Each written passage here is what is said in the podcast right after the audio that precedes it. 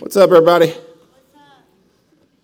Uh, so, did anything happen this week? It's been a big news week, right? Has anybody been on social media this week? Not really? Any uh, arguments or vitriol or anything like that? Um, if you don't know, if you've been living under a rock, uh, Roe vs. Wade was overturned this past week, um, which for many people that love Jesus, that was a, a victory uh, and is a victory because of the harm that, uh, that abortion brings to people. It, it, harms the baby, it harms the mother, it harms everybody all the way around. Uh, biblically, that's one of those issues that is indefensible. If you're a disciple of Jesus and you believe the Bible is the Word of God and the Bible, uh, if you assaulted a woman that was pregnant and killed the baby, it was life for life. That unborn baby was a life. Uh, throughout history, guys, Christians have, have adopted more children. Uh, they have taken in more babies uh, than any other segment of the population. Even today, uh, people say if, if Christians are so against abortion, why don't they just adopt the kids? Well, they do. Matter of fact, they adopt more kids than just about any other segment of the population. Um, there are 25 people waiting to adopt a child for every kid that's put up for adoption. A lot of people don't know that. Um, this is one of those things that is just obvious if you study the scripture. Like, this is not debatable. But, but, there is great cultural pressure to cave on this issue, isn't there? Like, do you guys ever feel like if you stand up for what the Bible teaches, there's going to be pushback? Do you ever feel that way? Are you guys awake this morning? Good morning. Welcome to the crossings. Did everybody go out last night and leave me at home, right?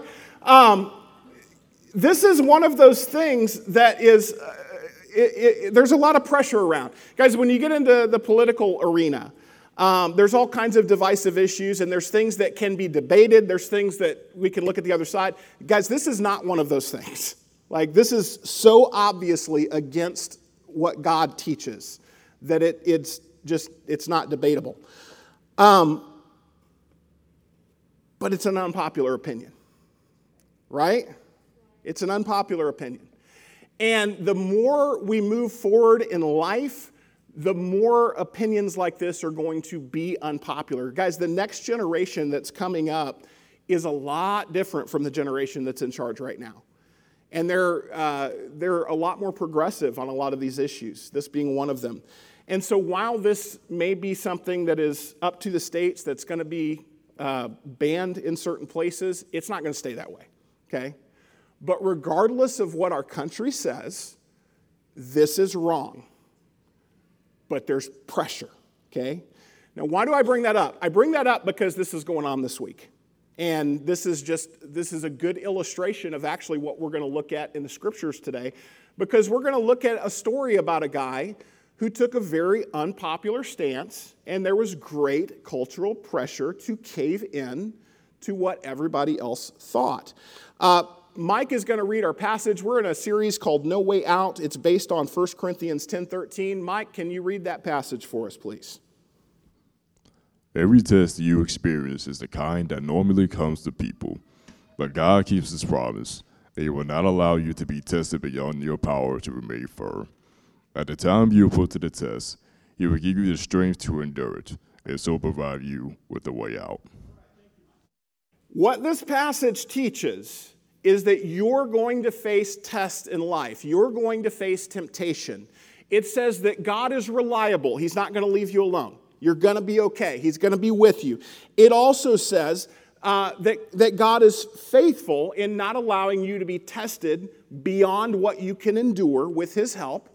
And it also says that God is going to give you the strength to endure it and He's gonna provide a way out.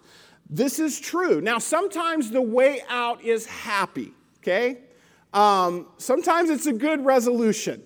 Uh, this isn't on your notes, but I want to show you Hebrews 11. Now, in Hebrews, they're talking about a bunch of old heroes of the faith and they're recounting what happened to them. Here's where it goes. It says, uh, talking about these old heroes of the faith who through faith conquered kingdoms. Okay, that sounds good. I like conquering kingdoms if I'm on the winning side, right? Administering justice. I like justice. Gained what was promised, shut the mouths of lions, quenched the fury of the flames, escaped the edge of the sword. I like escaping the edges of the sword, don't you? Uh, whose weakness was turned to strength, who became powerful in battle, routed foreign armies. Women received back their dead, raised to life again. That's a reference to the widow of Zarephath uh, in the Old Testament. Guys, there are sometimes God provides a way out where it's happy, right? Like, oh, this is the way out. Awesome. Thing. There's a happy ending, right? Awesome. Let's go. Then there's times where God provides a way out, and you're like, that's not the way out that I asked for. Look on your notes, which you got some notes in your bulletin. If you want to pull those out, it's got most of these passages we're going to look at on there. On your notes, Hebrews 11:35b, there were others who were tortured. That doesn't sound like a good day, right? Refusing to be released so they might gain a better resurrection. Some faced jeer and flogging and even chains and imprisonment. They were put to death by stoning. They were sawed in two. They were killed by the sword. They went about in sheepskins and goatskins, destitute, persecuted, and mistreated. These were all commended for their faith. That doesn't sound like a great day, though, right? Tortured, executed, killed by the sword, fed to lions, dressed up in goat skins and sheep skins. You want to know why they did that in the Roman arena? It was because they were going to release wild animals that like to eat sheep and goats, right? You were dressed like one. Wasn't a good day. But what happened to those people that experienced that way out? Was that pleasant?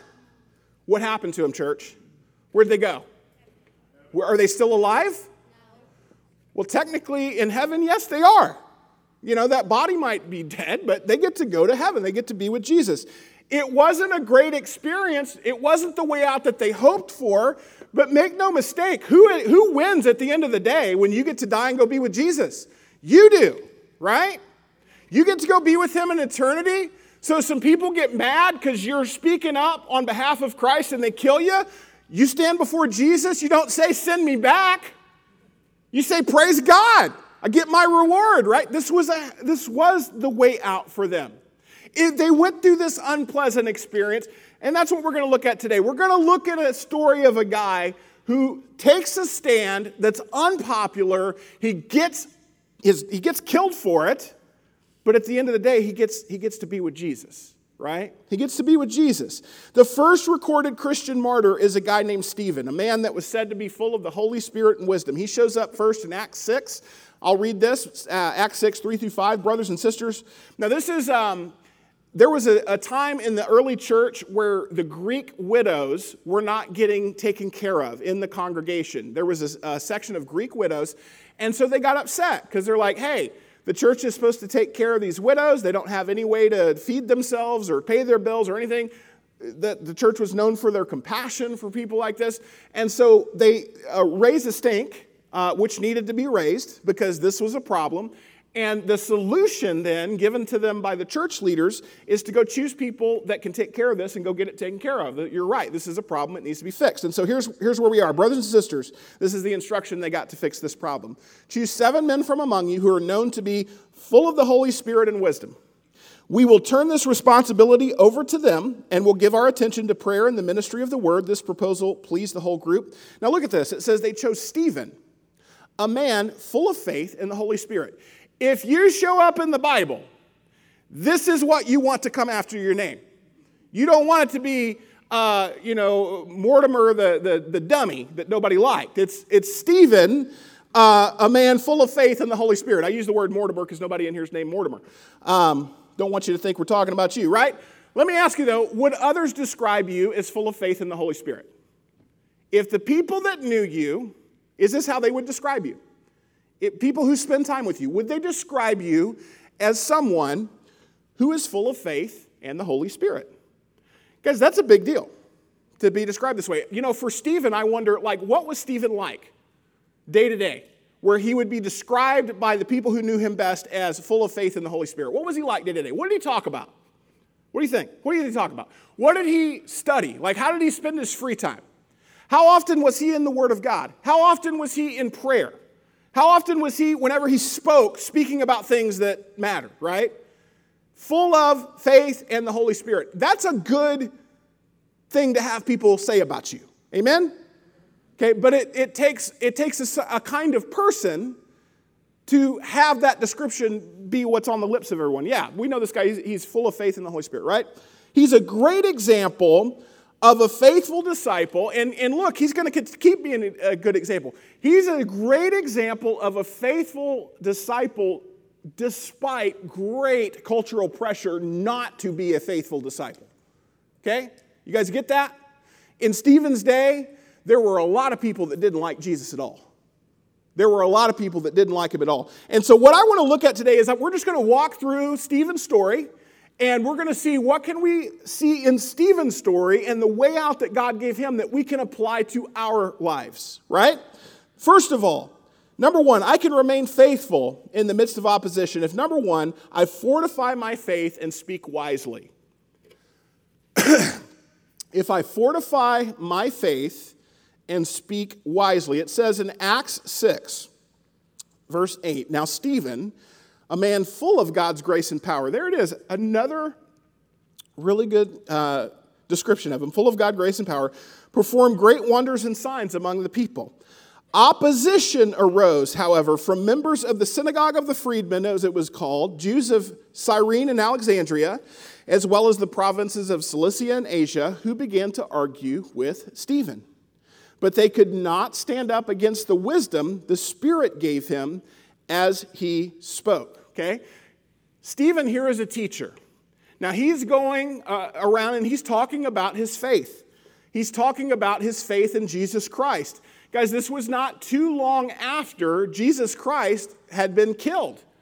Uh, in Jerusalem. He had been executed. And he rose again after three days. He came back and instructed the disciples. They had that experience with the Holy Spirit in Acts 2. The church was founded. Uh, it began to slowly grow. We're still in the very, very early stages of the church, though, right here. This is, uh, this is even before the Apostle Paul had become a Christian. This is uh, before that. And so this was just the first few years of the church. Stephen is a teacher. Faith and wisdom shows up in what comes out of his mouth to the point that he's described as a man known of faith and wisdom. But then it says opposition arose as Stephen taught others about Jesus because there were other powers present that were opposed to Jesus' lordship. Um, guys, the Jews in, in the first century that had not converted to Christianity did not believe in Jesus. They believed Jesus was a blasphemer. Now, what blasphemy is, is just speaking uh, about sacred things like it's, they're, they're not sacred. You know, like if you, uh, you, you, talk about God like, like a dog, uh, you know, that's, that's blasphemy. Uh, the Jews, guys, they didn't even pronounce the proper name of God. Like whenever they're reading their Bible and they came on the proper name of God in the scriptures, they would say the Lord. Like they had so much reverence just for the name of God, they wouldn't even read it out loud. Like they wouldn't say it out loud because he's holy. You don't say his name, you just call him the Lord. Everybody knows who you're talking about, right? They really approached holiness in a, in, in a way that we could learn from as Christians. Like they take holiness really seriously in a way that I think sometimes is lost on us, but they believed Jesus was a false teacher. So when Stephen came to town, and can you imagine, guys, if, if a false teacher came in our assembly and started teaching people and started leading people away from the source of life, we would get bent out of shape about that, right? Would you? You guys are dead today. Come on now. Wake up. Uh, would you get bent out of shape if somebody came in here and started leading people away from Jesus? I hope so if you love Jesus, right? Well, good. I'm glad you do, Destiny. Uh, I do too. Um, it's, it's important to take care of people. Now, you got to uh, put flip, look at it from the other way, though. That's what the Jews thought Stephen was doing. Whenever Stephen came in to their assemblies and started talking about Jesus, they thought in their minds, this guy is leading people away from God and he's teaching them to follow this blasphemer that we just had killed. We had executed for blasphemy. Which, by the way, that's why Jesus was killed. If you ever want to look at why he was killed, it was because of blasphemy. He called himself the Son of God, he made himself equal with God. Did he call himself the Son of God and make himself equal with God? Yes, he did. They misunderstood it, right? It wasn't blasphemy. He was telling them the truth. But that was the accusation. And so here comes this Stephen character back to the same group of people that killed Jesus and this blasphemer that they had taken out. Now, this guy is coming and he's promoting the, the, the blasphemer again. Okay? I want to show you something. On Leviticus 24, what did you do to, to blasphemers? In, in, in the Mosaic Law? Well, in Leviticus 24, 13 through 16, this isn't on your notes, but we'll put it on the screen. This is from the old Mosaic Law, okay? This is what the Jews followed as their, uh, as their law, their spiritual guidance. Then the Lord said to Moses, Take the blasphemer outside of the camp. This is what you do with blasphemers. Take the blasphemer outside of the camp. All those who heard him are to lay their hands on his head, and the entire assembly is to stone him. You want to know what that means? It means they pick up rocks about the size of their fist and they hit, hit them in the head until they're dead. Okay? This still is practiced in the Middle East uh, among Muslim religions. People are still killed this way and executed this way uh, commonly. This is not something that, uh, like, if you're a Christian in a Muslim country, you might, you might get killed by people hitting you in the head with rocks. More people are martyred today than have ever been martyred in history. Okay? A lot of people don't know that. Stephen was the first Christian martyr. There are more people killed today than have ever been killed in history. Go look up the Voice of the Martyrs. Google it, Voice of the Martyrs. Look it up. Subscribe to their newsletter. Read their stories, right? Christians all over the world today are still persecuted like this. But this is from the Old Testament. They, they are take, to take him out and stone him. Verse 15 Say to the Israelites, anyone who curses their God will be held responsible. Anyone who blasphemes the name of the Lord is to what? Be put to death. That's what it says in their law. The entire assembly must stone them, whether foreigner or native born. When they blaspheme the name, they are to be put to death. The penalty for blasphemy is death. Okay, now you're a Jew and you know that. You also believe in Jesus, who was called a blasphemer by the Jews. And so your bright idea is to go to an assembly and talk about Jesus. What are you doing? What are you doing? What are you at risk of? They're going to kill you unless you can persuade them. Now, why the heck would you want to go persuade them? We'll talk more about that in a second. Verse 10, though, back to uh, the Acts 6 passage. In Acts 6, verse 10, it says, they could not, talking about the Jews, stand up against the wisdom and uh, the wisdom the Spirit gave him as he spoke. These Jews, these opponents, they could not stand up against Stephen because of the wisdom the Holy Spirit gave him. This right here says that the Holy Spirit gave him the words to say to these people. What does that tell you about this encounter that Stephen was having? Right? Okay, he, um, he is going and giving a message from God to this group of people that thought Jesus was a blasphemer. Why would he do that at great risk to himself? Anybody have any idea why he might do that? Because I'll tell you what, it wasn't just because he was a troll. There's a lot of people that just like conflict. They just like conflict to like conflict. One of the things I hate about politics and I hate about uh, hot button issues like abortion or homosexual practice or gay marriage, some of these things that uh, are really hot button, like hot topics, and are, they are so divisive, aren't they? Does anybody in here have a friend that likes to argue about politics? Okay, does anybody in here uh, have a friend that likes to get on social media just because they're a freaking troll? Okay? If you don't know what a troll is, it's an internet term where you just like to fight and you just like to make people upset. That's what a troll is. There are some people who live their lives like that. You know, the Bible talks about being discordant. If you go read Galatians 5, uh, and, and look at what it says about being discordant, being a discordant person. A discordant person is just somebody that gets in fights all the time, gets in arguments all the time. You can't take them anywhere without them picking a, a, a fight or getting into a contentious argument. They're divisive people, right? That's a sin. Sometimes it's a sin to engage in conflict. If you're engaging in conflict just to show how smart you are, or just to one up somebody, or just to win, like that's ungodly What was Stephen's motive in going and engaging in this conflict with this group of people? Guys, what was going to happen to this group of people if they didn't change? What was going to happen to this group of people? They were going to go to hell.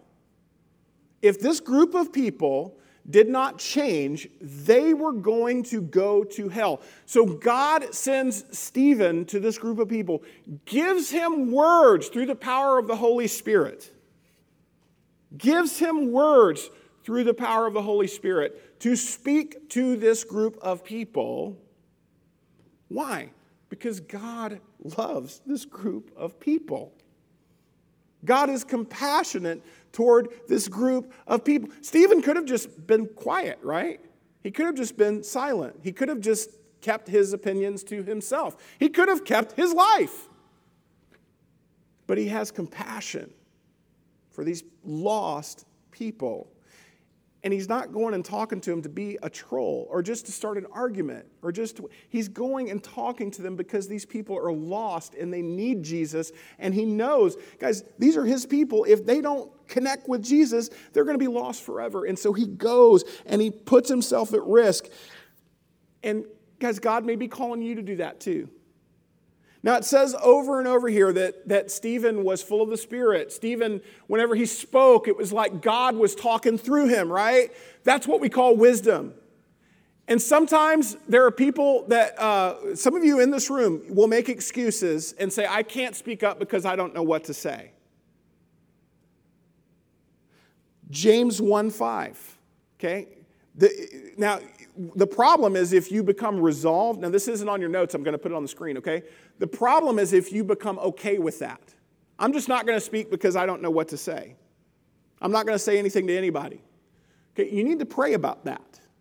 Look at what it says in James 1:5. If any of you lacks wisdom, you should ask God, who gives generously to all without finding fault, and it will be given to you. You say, I don't have enough wisdom to address this. What do you need to do?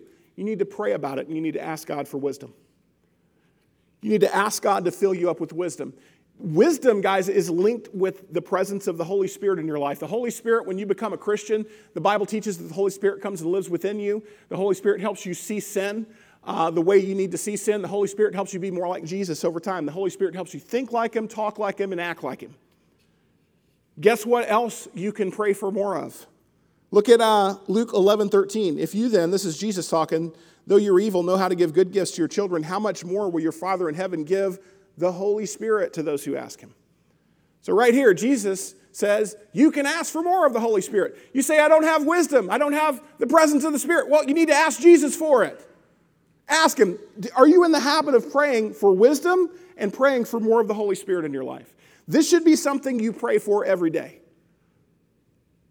This should be something that you pray for every day. Why? Because God loves you and He also loves the people around you that are lost. And it could be that in your network, in your family, in your circle of friends, in your circle of influence, you may be the only person that knows Jesus Christ in that person's circle of influence, sphere of influence. If you don't speak up and say something wisely and with the guidance of the Holy Spirit, what's going to happen to that person? Okay, they're going to be in trouble. Stephen was not a coward. He was not a coward. He knew that he was going to take heat if he spoke up. And so, you want to think he prayed about this? Before he went to the synagogue to teach in hostile territory, do you think he prayed about this? Do you think he talked to Jesus about this? Do you think he was ignorant of what could happen to him? No, he knew what he was getting himself into. Guys, he had bathed this. I'm willing to bet. It doesn't say in the Bible, but I'm willing to bet because he was a man full of the Spirit and full of faith. He spent a lot of time praying about this before he opened his mouth. He spent a lot of time seeking the counsel of God about this before he went and did this. And then he wasn't a coward. He actually did something. He actually went and spoke. He actually went and used his influence in the community to make a statement. But, guys, he did not have control over what they were going to do with it, did he? He didn't. And he laid that down. but he spoke up and he spoke with the wisdom he received from God. He's a good example for us.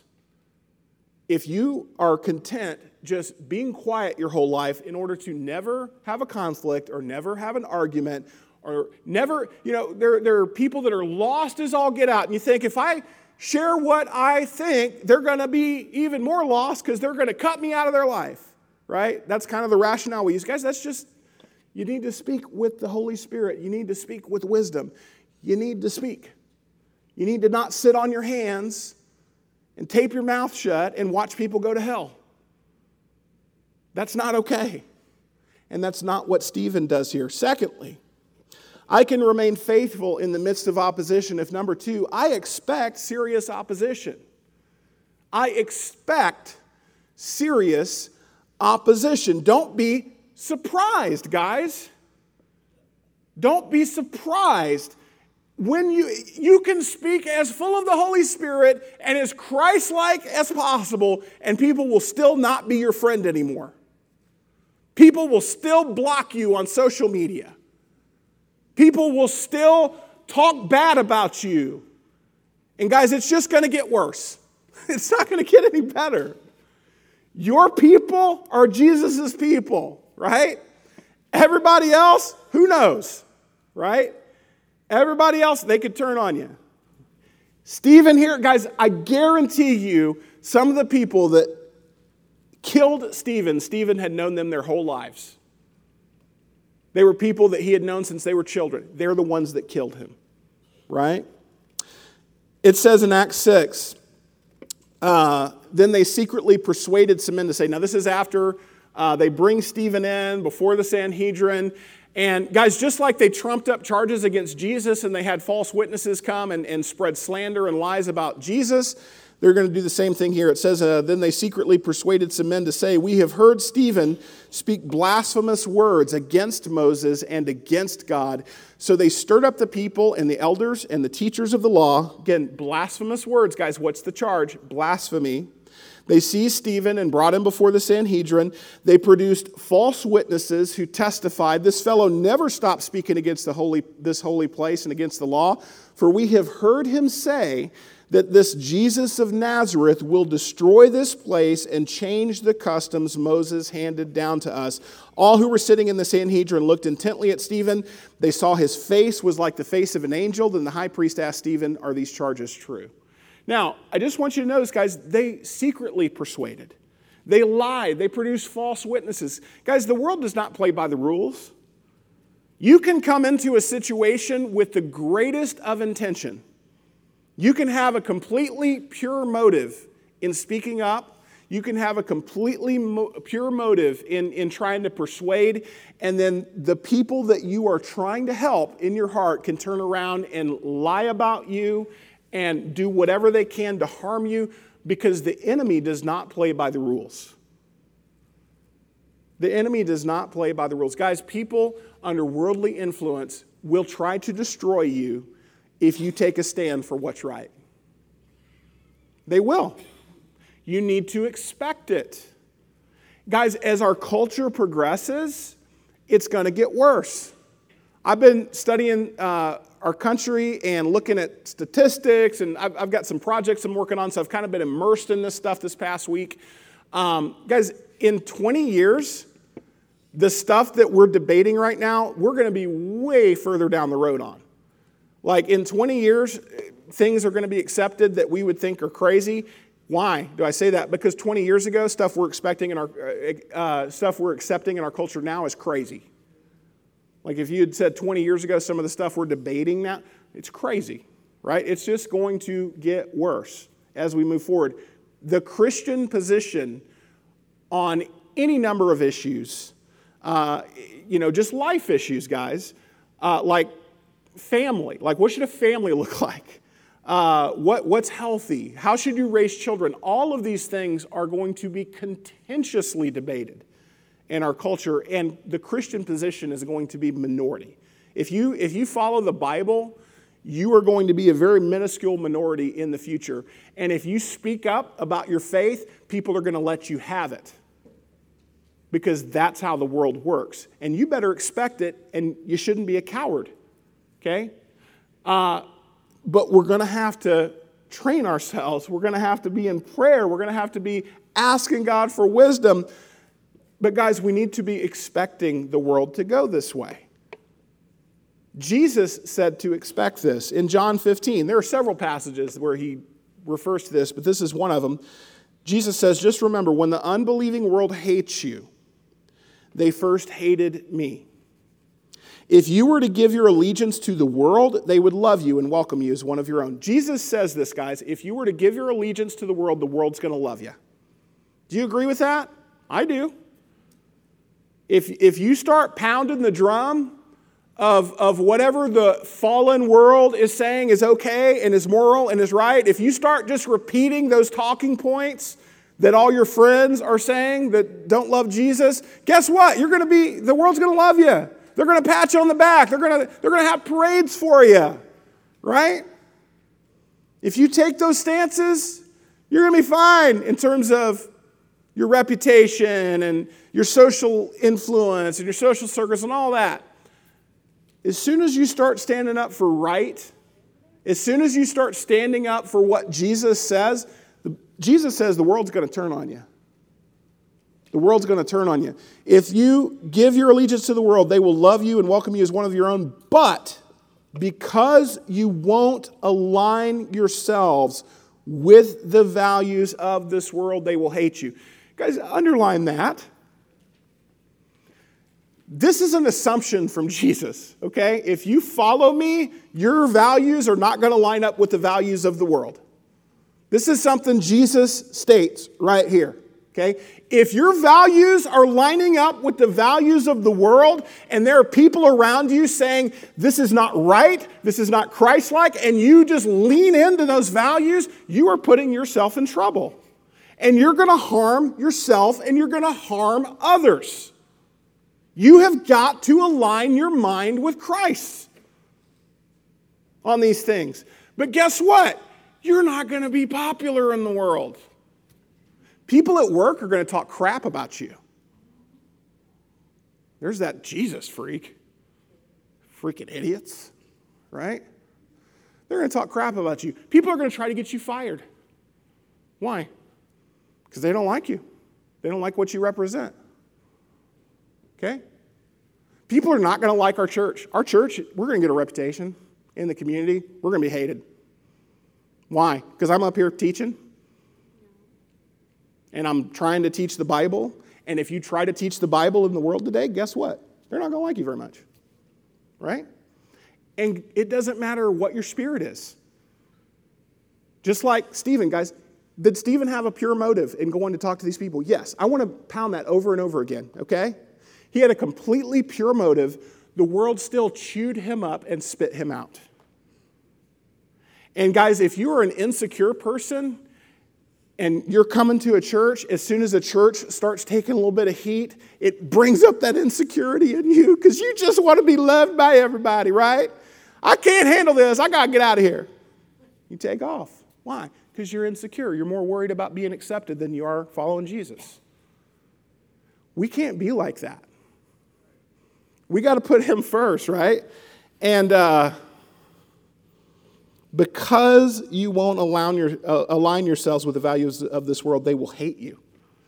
He straight up says, they're going to hate you. If you don't pound the talking points, they're going to hate you. If you don't see eye to eye on this issue that is so obviously wrong in the Bible, take your pick, right? There's a lot of them. They're going to hate you. Just expect it.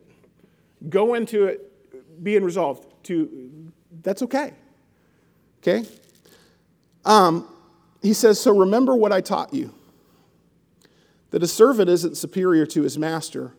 And since they persecuted me, they're going to persecute you. That's what Jesus says. He says, expect it. Now, um, we don't experience persecution in our country on a level that they do in other places. Somebody might talk bad about us. Like, I've never had anybody try to physically assault me. Um, I've never, I've had a lot of people talk bad about me. Um, I've had people unfriend me on social media. I don't really see that as persecution, right? Like that to me, persecution like is another level. But guys, there are plenty of places in the world where persecution is a thing. Uh, Sierra Leone, Africa, we talk about Shodankeh, sometimes Shodankeh Johnson. Uh, he's a leader in Sierra Leone, Africa. They've reached more Muslims in the last 15 years than have been reached in the last 1,500 years. Hundreds of thousands of people are becoming Christians in Sierra Leone, Africa. Uh, God is doing some amazing things over there. And, and, other places as well, like some of these unreachable places in the world uh, that are run uh, primarily Muslim countries. God is showing up in major ways. Hundreds of thousands, thousands and thousands and thousands of people are becoming Christians. But when they're about to baptize somebody in Sierra Leone, uh, somebody decides they want to become a Christian. Sierra Leone is a very hostile country toward Christianity. Uh, they will say, Do you believe, before they baptize them, they're taking the confession, Do you believe Jesus is the Son of God? Yes. Are you ready to give your life to Him? Yes. What if somebody holds a gun to your head and says they're going to pull the trigger if you don't renounce Him? What are you going to do? Be quiet, please, okay? Uh, what are you going to do? Well, they're going to, uh, they have to answer that the right way, or they say you're not ready for baptism. Either you're ready to let somebody shoot you for your faith, or you're not ready for baptism. That's what they teach in Sierra Leone, Africa. And I've got friends that have gone over there and witnessed this. You know, this isn't just one of those stories we hear. I have friends that have gone over there and actually seen this stuff firsthand, and that's what they do. Now, that's a different level of commitment. Guys, would you be sitting here this morning? Would you have gotten baptized if that was legitimately something that could happen? They don't just ask that question to ask the question, guys. They ask the question because people are getting shot in the head over there for following Jesus. That's why they ask the question. I think sometimes whenever we look at commitment in places like that where persecution is a real threat, uh, there is a different kind of person that is in the church than maybe is over here in the States, where we don't want to get baptized if somebody might talk bad about us at work. Okay? We need to excuse me, I don't mean to be crass, and for the ladies in the room, we need to grow a pair. Okay? You need to step up and quit being a baby. Seriously. When I rub elbows with missionaries that are going to places in the world where they are buying their coffins before they go to the place because they know they're probably going to die there, and they're willing to go because Jesus loves those people. And then we have people over here that get their feelings hurt and want to quit following Jesus because they got their feelings hurt. Give me a break. Grow up. Come on. We need courageous people to stand up and take a stand and quit being babies. Grow up and grow a pair. Step up.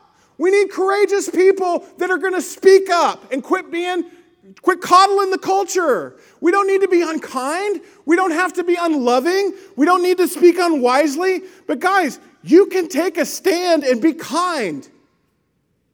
You can teach the Bible and not be mean to people. One of the things that I think is lost on me is when somebody disagrees with me strongly, I don't need to have contempt for them. When I feel rejected, that's my go to. Oh, you want to give me the finger? I'll give you two back, right? Like, that's not nice, but kids don't do that. Um, that's unchristlike, and I recognize that in myself. I need to recognize that in myself because that's going to be the temptation I face. Whenever somebody gives it to me, my, my response, my inclination is going to be to answer that back with contempt or to hold it against them. One of the things that's amazing here about Stephen is he doesn't do that. Okay? And we'll talk more about that in a second. That is super duper important. Thirdly, though, I can remain faithful in the midst of opposition if, number three, I respond with God's word. I respond with God's word. It says, uh, in Acts 7. Now, I, leading up to this, before we read the passage, I didn't put it all on here because it was it's long. Like if you want to go read Acts 7, I encourage you to. It's a pretty good chunk of, of text. But what Stephen does when he's brought into this assembly and he has these false teachers uh, heap this abuse on him and, and honestly just lie about him. His response in the Sanhedrin, which the Sanhedrin was a formal court, so you can just think of this like a religious court for the Jews, they had the power of life and death, right? He gets up in this religious court with these people that were all familiar with the Old Testament who believed it was from God and believed that, uh, you know, that their law needed to be from God. And so they were going to follow that. He gets up and he recounts Old Testament history to this group of people. He goes through and he starts with Abraham. And he talks about Abraham. Then he talks about Joseph. And he's just kind of telling the story of God. And then he talks about Moses and how, you know, God made the people into a nation. Uh, he noted how Moses had initially been rejected. If you go read uh, the story of Exodus, when Moses first goes to the people, they reject him. Who made you ruler and judge over us, you know?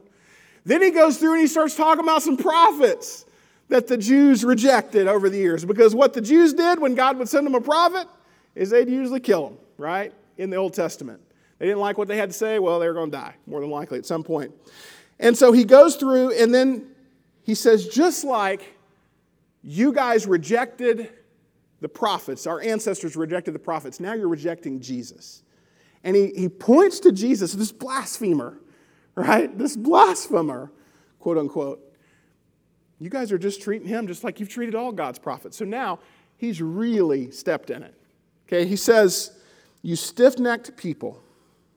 Your hearts and ears are still uncircumcised. You are just like your ancestors. You always resist the Holy Spirit. Was there ever a prophet your ancestors did not persecute? They even killed those who predicted the coming of the righteous one. And now you have betrayed and murdered him. You who have received the law that was given through the angels but have not obeyed it. Man, he just bang, boom, boom, bang, yeah. Look, who, who is he speaking under the inspiration of?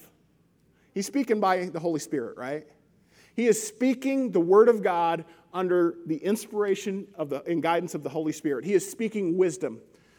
This is a stern rebuke. Some might even look at this and say, that's kind of mean. How could he do? He calls them stiff necked. That's not nice. Called them a name, right?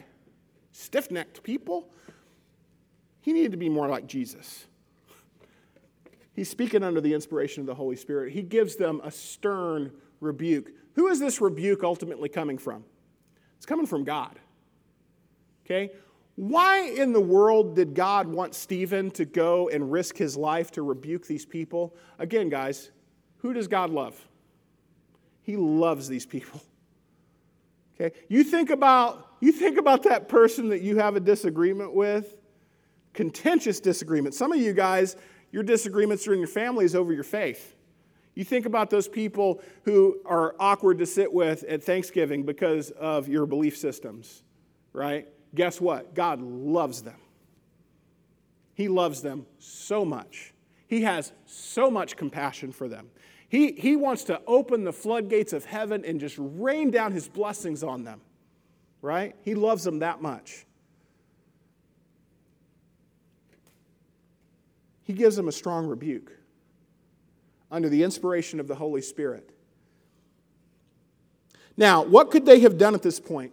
Well, they could have repented. These Jewish leaders in the story of Stephen, they could have repented. But Stephen doesn't have any control over that. Just like you and I, we don't have any control over the reaction of others, right? We don't have any control over that. He doesn't have any control over what the Jewish leaders would do. He only has control over his own words and action. Guys, and his speaking to them is an act of God's grace. God used Stephen to speak his words to those leaders. And guess what? God would love to use you to speak his word. He would love to use you. He would love for you to be full of his spirit and full of his wisdom so that you have something to share. Fourthly, I can remain faithful in the midst of opposition if, number four, I maintain my focus on Jesus no matter what. I maintain my focus on Jesus no matter what. Now, Stephen could not control the actions of the other men present. Their hearts were unchanged. and their response was completely ungodly. It says in Acts 7, verse 54 When the members of the Sanhedrin heard this, they were furious and gnashed their teeth at him. But Stephen, full of the Holy Spirit, looked up to heaven and saw the glory of God and Jesus standing at the right hand of God. Look, he said, I see heaven open and the Son of Man standing by the right hand of God. Okay, wow. They start to kill him, they drag him out, they start to kill him. He sees a vision of Jesus in heaven, standing at the right hand of God. Isn't it interesting that Jesus is standing up? Because most of the time, when you look in the scriptures and it talks about Jesus in heaven, talks about him sitting at the right hand of God, it's almost like he stood up to watch what's going on here. And so Stephen has this vision of him. He's looking at him. He says, uh, Look, I see heaven open and the Son of Man standing at the right hand of God. At this, they covered their ears, yelling at the top of their voices, these Jewish leaders now. They all rushed him, they dragged him out of the city, they began to stone him. Meanwhile, the witnesses laid their coats at the feet of a young man named Saul while they were stoning him. Stephen prayed, Lord Jesus, receive my spirit. Then he fell on his knees and cried out, Lord, do not hold this sin against them. Who does that sound like? Sounds like Jesus on the cross, doesn't it? And when he had said this, he fell asleep. Guys, Jesus is standing at the right hand of God, watching this go down. Stephen is keeping his eyes on Jesus as he is being killed by a mob. By a mob. And then at the end, Jesus, don't hold this sin against him. Don't hold this sin against him. When I face opposition, my heart goes into protection mode. When I'm attacked, like in, in my base, guys, in my, in, like in my carnal nature, when I'm attacked, my heart goes into protection mode. I need to attack back. I need to, if that person hits me once, I need to hit them twice harder, right? I need to win. Uh, that's not what Stephen does. Like he, he goes in, he gives these people a message from God. They don't like it and they decide to kill him. He still does not let his heart go into contempt mode, where suddenly they're just a bunch of fools who deserve to be fodder in hell. They're worthless human beings. Which, by the way, contempt is just looking down and thinking, thinking people are not worthy of consideration or thinking that they're worthless. They should just die and, and go away. That's contempt, right? You're just a piece of crap. That's what you think about people when you're contempt, contemptuous. He doesn't let his heart go there. Guys, Jesus, when Jesus was hanging on the cross, he's praying for the forgiveness of the people who hung him there. They are jeering and making fun of him in front of his mom as he's dying and he's praying for their forgiveness. He didn't have a heart full of contempt. So, what contempt does is it demeans and debases and dehumanizes. But what the Spirit of God does is, regardless of how a person is acting, man, you're still holding out hope for that person. Guys, again, what is going to happen to these Jewish leaders if they don't repent? It was an act of grace for God to send Stephen to go and speak to them. It was an act of mercy for God to send Stephen to go and speak to them under the Holy Spirit and by wisdom. It was because God wanted to reach them. And Stephen keeps his eyes on Jesus. I, the only reason he doesn't go to contempt land is because he had his focus on Jesus Christ. What is Jesus Christ like? Who does Jesus Christ pray for? What is Jesus' response when people are mean to him or when they, when they had him killed? What was his? Man, he still was full of love because Jesus didn't want those people to be lost and he let his heart, he didn't let it get uh, sullied. by hatred and contempt.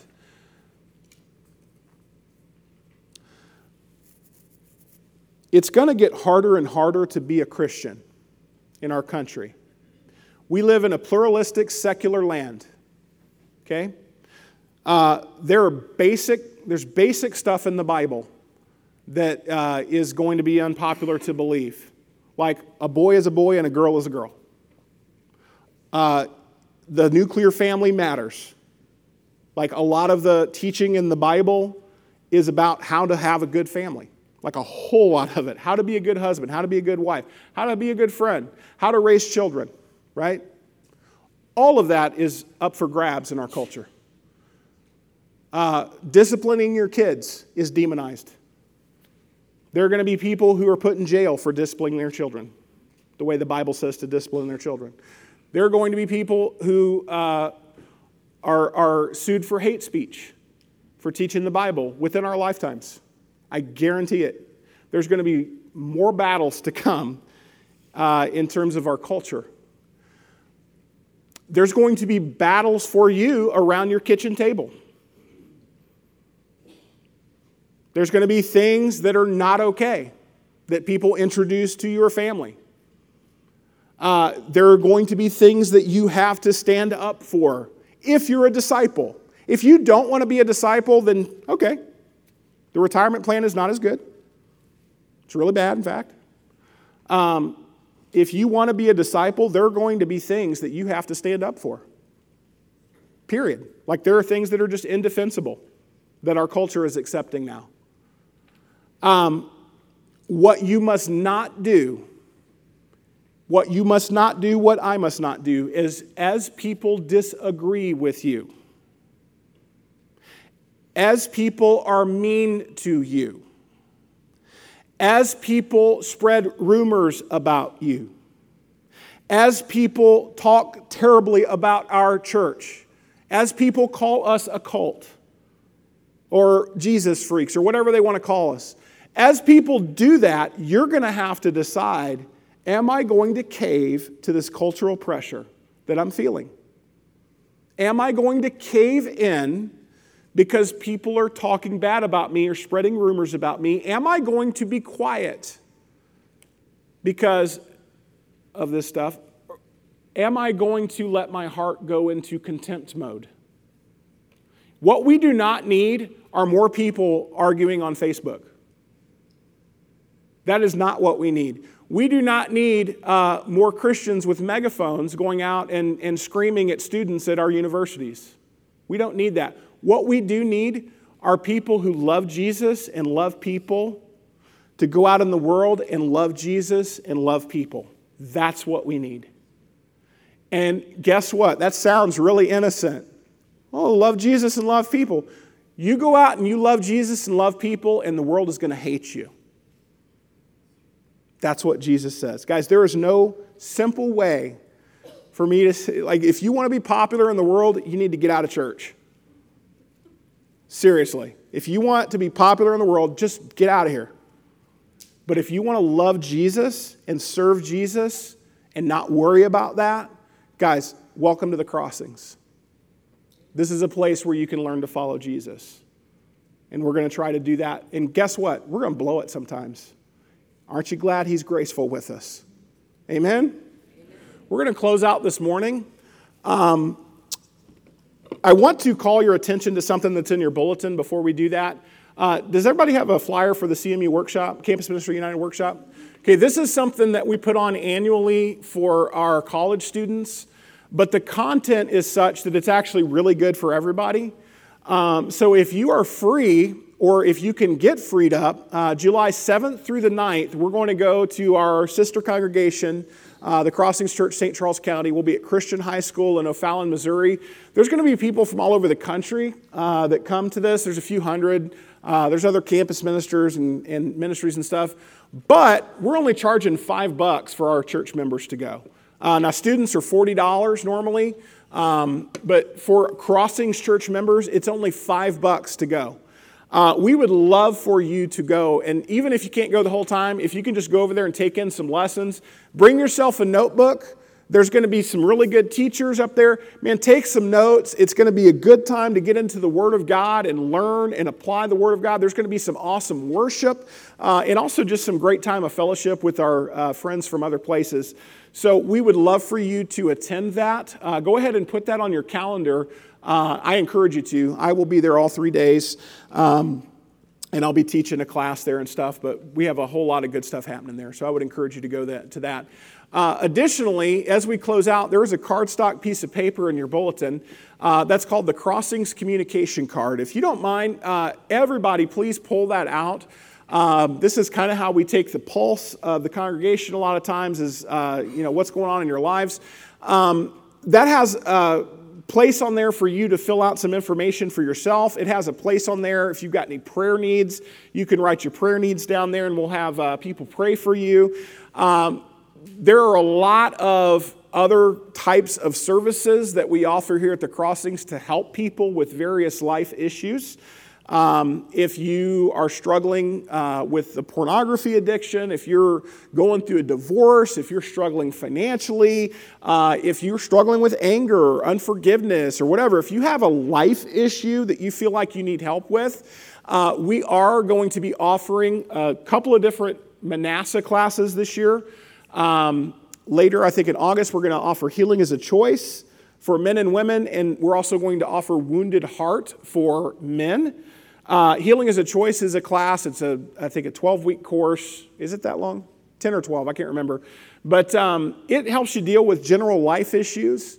Uh, it's really, really good. It's just taking the Bible and applying it to your life. So if you are carrying around anger or bitterness or unforgiveness or just grief and sadness, like it, it that class is really good. Uh, Wounded Heart is a class for people that were uh, sexually abused as children, where we take the Bible, we apply it to that specific situation. That's something that I was personally uh, affected by. I was molested when I was a kid. Wounded Heart helped me a whole lot uh, with a lot of that stuff because it's just taking God's truth and applying it to that trauma. Uh, so I highly recommend it. Uh, again, that was that's just for men. We will be offering one for ladies at another time. Um, but if you're interested, uh, you can see me or you can indicate it on your card. If there's anything else on that card that you need help with or that the crossings can assist you with, guys, if you are just investigating a relationship with God uh, and you want somebody to sit down and talk with you about that, we'll get you together with a couple of our leaders here uh, like our small group leaders, and, uh, and they'll take care of you. One last thing uh, we are a church of small groups. Uh, some of you may know that, some of you may not. Uh, what I mean by that is anything you see that happens that's good on a big scale happens at the crossings because something good on a small scale happened first. And so uh, the early church, the way the early church expanded, was they had big meetings like what we have right here, but then they often were in homes together. And, and that's the primary way that the early church uh, spread was really through homes. Believers would get together, they'd share a meal, they'd you know, talk about their faith. That was the early church, uh, was really around tables and in, in, you know, in living rooms. Um, we try to replicate that here with our small group ministry. So uh, every single person that's a member of the crossings is also a member of a small group and attendance is expected. And if you're not interested in joining a small group at the crossings, you know, we just tell people, hey, this probably isn't a good church for you. Because everything we do in terms of taking care of people kind of functions through our small group ministry. Um, so if we're going to, as leaders, take care of this person, well, we can only do that in the way we're structured in that small group. Uh, so, if you haven't plugged into a small group, if you've been coming for a little bit, if you want to check one out, uh, if you're an adult, we've got a couple meeting today. Uh, you can come over to our group. I think we're going over to the Veperts if you want, me and Ariel. Um, but we've got multiple groups. We've got different ages. There's teens, there's uh, college students, and all that. Um, but we would love to get you uh, connected however we can. I'm going to pray for us, and then we're going to close out. God, I want to thank you for bringing us together today. Uh, I want to pray that as we uh, move into our afternoon, that you bless us. Uh, God, I pray, you know, I spoke pretty strongly this morning. Um, I pray that my speaking this morning was from the Spirit and not from my own self. Uh, and I pray that if anything uh, ungodly was said, that you will just help us see that. Uh, but God, if what I said was true and from you, I pray we will apply it to our lives. Uh, I pray for the lost among us, Lord. Uh, there are so many people around us that are outside of a relationship with you that don't know what they're missing. I pray you help us be a people who will be kind and compassionate and bold to speak up uh, and to help people, Lord. Help us to have your heart. And it's in your name we pray. Amen.